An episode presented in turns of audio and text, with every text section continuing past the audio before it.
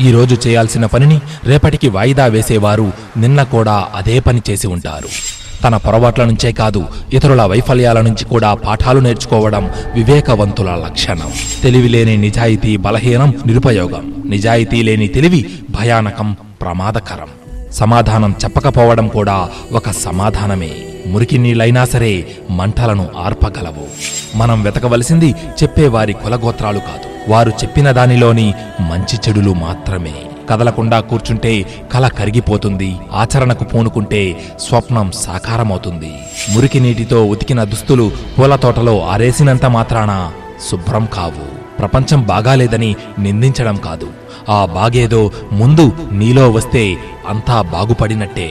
ఈ రోజు ఒక చిన్న అబద్ధం చెబితే దాన్ని కప్పిపుచ్చుకోవడానికి రేపు మరో పెద్ద అబద్ధం చెప్పవలసి రావచ్చు. ప్రయత్నించనిదే ఫలితం లభించదు. సింహమైనా పడుకుని ఉంటే ఆహారం వచ్చి నోట్లో పడదు.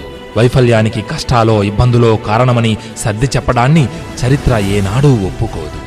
ధైర్యమంటే ప్రమాదాన్ని లెక్క చేయకపోవడం కాదు. ప్రమాదాన్ని సరిగ్గా అంచనా వేయడం అధిగమించడం. పగ సాధించడానికన్నా క్షమించడానికే ఎక్కువ మనోబలం కావాలి.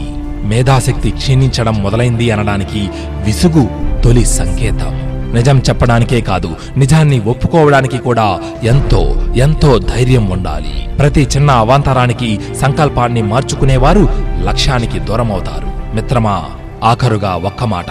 అదృష్టం అందరి తలుపు తట్టవచ్చు కానీ ఆ పిలుపు వినగలిగిన నేర్పు కొందరికే ఉంటుంది. ఇది రాసిపెట్టుకో.